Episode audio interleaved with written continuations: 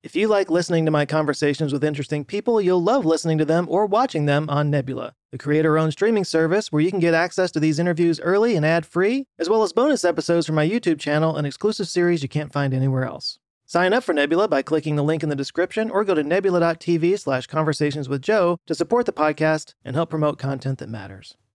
This video is supported by Raycon.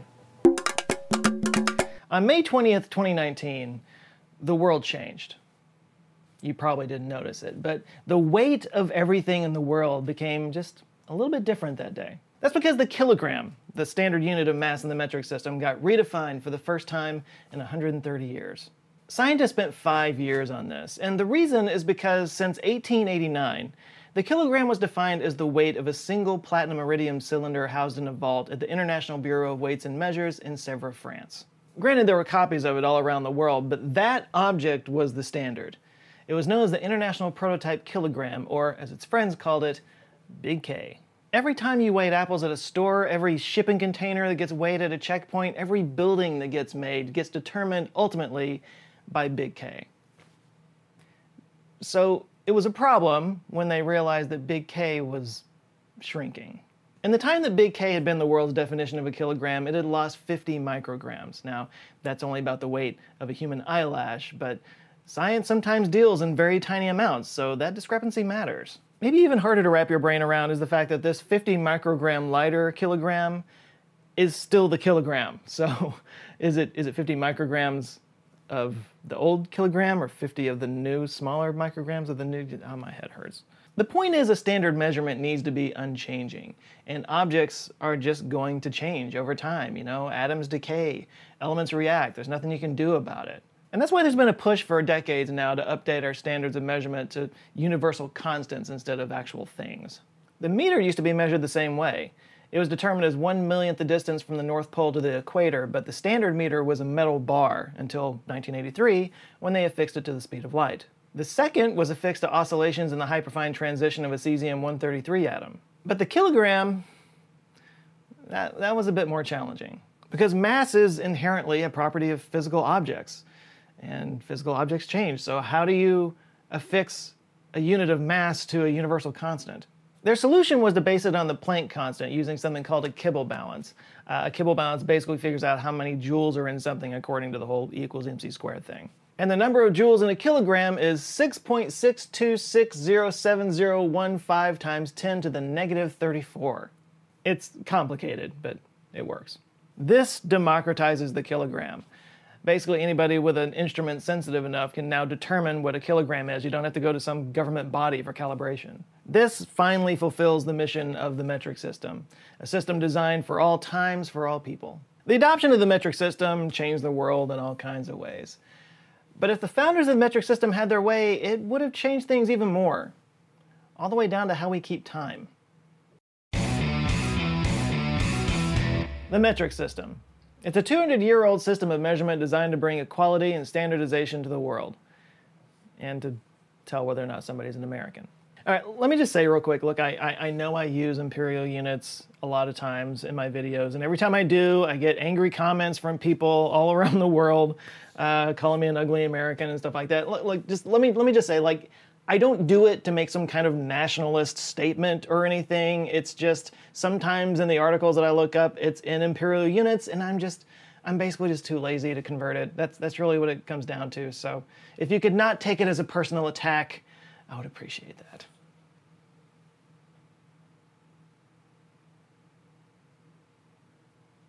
But to make it up to you, today I'm going to talk all about the metric system, which actually got its start way earlier than we think it did. All the way back in 1670, a French priest and mathematician, Gabriel Mouton, proposed a decimal system of measurement. He's often considered the founding father of the metric system. He based his standard unit of length on one arc minute of a great circle around the Earth. He also proposed a unit of length as a pendulum swing length with one beat per second frequency, which is around 25 centimeters. A couple of years earlier, in 1668, an English clergyman by the name of John Wilkins had proposed a system to measure area, length, mass, and volume. For length, he called it the standard, and it was a pendulum's length that had a one second half beat. Volume was a cubic standard, area was a square, and mass was a cubic standard of rainwater. The English and French had a friendly working relationship at the time, so it's possible that Mouton and Wilkins kind of knew of each other's work. For example, Wilkins' ideas included some of the essentials of the original metric system, such as a relationship between volume and length, a relationship between mass and volume, a universal standard for length, and decimal multiplication and division to achieve more units. More than 100 years later, France's National Assembly used some of these ideas to create their new decimal based system of measurement, one where every single multiple of 10 creates a new unit. This was a big thing, and it was sorely needed. If you went to an early European marketplace, it was this confusing mix of measures and standards and weights that was just designed to make you want to drill a hole in your head. Like they all had different units of measurement. Like milk had its own unit of measurement, wine had a different unit of measurement, and uh, they had different units based on where they were in the process. Like at, at extraction, retail, and wholesale, they used different units for all those. It was almost like every product had its own currency, and you had to convert denominations every time you bought something. What's the ratio of Stanley nickels to Schrute bucks? The same as the ratio of unicorns to leprechauns. By the way, this lack of standardization is one of the reasons why Napoleon to this very day is thought of as a short guy and why a Napoleon complex is a short guy overcompensating for his height. Because before the metric system, the French used a foot as a unit of measurement, just like the British did, only the French foot, or pied, I think that's how it's pronounced, uh, was actually about an inch longer than the British foot. So when the Brits heard that Napoleon was just over five feet tall, they were thinking in British feet, but that was actually meant in French feet, which would have put him closer to like five foot six in British feet, which is still not tall necessarily, but around average for the time. In fact, some estimates have put the number of different units of measurement being used in France before the metric system at around 250,000. So yeah, it, it needed fixing. And France was in a bit of a fixing mood, what with the French Revolution and the removing of heads from bodies and eating of cake and whatnot. She told them to eat cake, and they ate some cake. France after the revolution was all about remaking society in every way. They weren't just deposing a king, they were dragging Europe kicking and screaming out of the Dark Ages. This was the climax of the Enlightenment period. A hundred years of science and questioning and rethinking of social norms all being put into action. They were throwing off the old ways of kings and fiefdoms. It was, it was power to the people, egalitarianism, and democracy. And the metric system was part of that. Standardizing measures meant people at the top couldn't cheat people down at the bottom. You know, with 250,000 different units of measurement, there's a, a lot of room for shenanigans there. Plus, the revolutionaries saw it as a, as a tangible way to show the public that a, a new government was in charge. So, France adopted the metric system in 1795. It was meant to be based on nature, impartial, universal, and everlasting, for all times, for all peoples. And because people are always super swell at adapting to new things, everybody accepted it immediately with no pushback whatsoever. Except no, that totally didn't happen. People fought it tooth and nail. The military had to be called in to enforce it. Merchants were arrested for not using it. Even Napoleon got tired of fighting it and just gave up after a while. You know, the merchants have been using these systems for decades. They've been handed down from their fathers and grandfathers and so forth. They were they were traditions, and plus it meant that they had to buy new scales and new equipment and all that. It totally messed with local economies. It wasn't fully embraced until 1840. It was a four-decade transition. And even then, there were certain parts of the metric system that just never quite caught on. Like metric time. Yes, there was an attempt to create a metric system of time, also known as decimal time. Because, for the same reasons, you know, time is kind of messy. I mean, 24 hours in a day, what's that about? Round numbers, please. So that's what they did. From midnight to midnight, a day was counted up as 10 hours. 10 hours made up of 100 decimal minutes, which were made up of 100 decimal seconds. So one decimal hour was about the same as 2 hours and 24 minutes in our current time. So 5 o'clock was considered noon. This base 10 thinking extended into weeks, which were going to be 10 days long, and instead of naming the days after random emperors and gods and stuff, they were named with Latin prefixes that denoted what point in the week they were. So the first day was Primidi, second day was Duodi, third day was Trididi, and so forth. At the month level is where the base 10 structure kind of broke down because months are generally arranged around lunar cycles, which don't give a damn about your obsessive compulsive system of measurement. So there were still 12 months, each of exactly 30 days made up of three weeks each, which were called decades. Desades? Deca? Desade? Anyway, they named the months after the seasons and the weather for that time of the year, and they started it in September in our Gregorian calendar because I don't know why. Oh, and if you're wondering exactly what weekends look like in a 10 day week, people were expected to take one day off every 10 days. Gee, I wonder why this didn't take off. What, what is a weekend? Actually, the concept of the weekend weekend wasn't really a thing at the time, but the idea of the Sabbath, a day of rest, was. Now, this was supposed to be a totally secular calendar, but the idea of keeping a day of rest stuck. But maybe that only one day every 10 days thing was alright because you actually got a whole week off. Any of you math whizzes may have figured out that 12 months of 30 days each only comes out to 360 days. So, what happened to those other five or six days? Yeah, those are basically added to the end of the calendar year as national holidays. They were called the Sans Caloides, Sans Sansculottides? Sansculottides? Sansculottides? Guys, I'm trying. And they were named to celebrate the various virtues that they felt were embodied in the revolution, with a leap day every four years that celebrated the revolution itself. France really gave this a go. It was a really important part of this new metric system this new, you know, reimagining of society. But whereas people finally eventually caved on things like the kilogram and the millimeter and whatnot, metric time just never quite stuck. Was it really because people had to work nine days before getting a day off instead of just working six days? I mean, I'm sure that didn't help. They also had to wait a full year before getting five days off in a row. And those five days were in the fall too, which was when a lot of harvests came in, like grapes and stuff. So people were going to be spending these days off actually working. And then there was the religion problem, you know? The, the seven day week is in the Bible. This is when people go to church. This messed with people's very sacred traditions. So, yeah. But really, the main reason is that France had trade agreements and shared borders with other countries that used the Gregorian calendar, which has made everything more confusing and more difficult, which is the exact opposite of what the metric system was designed to do. It turned out time didn't really need fixing. Now, one of the reasons why the metric system was demonstrably better was because it standardized a system of measurements when there were like all these different types of measurements out there and nobody could agree on it. Time, though, had pretty much already been sorted out. Everybody was on the same page with that one and had been for a while. It might not have been pretty, but it worked. And for that, we have Pope Gregory XIII to thank. The Gregorian calendar that bears his name was sort of a refinement on the Julian calendar from the Roman days. They, of course, took things from the Egyptians, and the Egyptians took things from the Babylonians, who were the first ones to divide hours and minutes into 60 segments. That Julian calendar is actually pretty close to what we've got right now 12 months with 30 and 31 days, with one short 28 day month, with a leap day every four years, and this was set up in 46 BCE, so it's pretty impressive. The problem is that the Julian calendar is 365.25 days long, and the Earth takes 365.2422 days to orbit the Sun. Now that's super close, but over time that does add up. Um, it adds up to about one day every 128 years, which by 1577 in Pope Gregory's time, that means the calendar was off by about two weeks. So Pope Greg appointed a commission to correct the problem, led by astronomer Christopher Clavius and physician Aloysius Lilius. It took them five years to come up with the answer. Why do these things always take five years? The answer was to just eliminate those two weeks. And then they refined the leap year rules so that centennial years not divisible by 400 are excluded. For example, we had a leap year in 2000 because it was divisible by 400, but we didn't have one in 1900, we won't have one in 2100. In fact, leap year days on centennial years are actually kind of rare. I wish I'd known that in 2000. I would have made a bigger deal out of that one. But perhaps the biggest change from the Julian to the Gregorian calendar was they made January 1st the beginning of the year.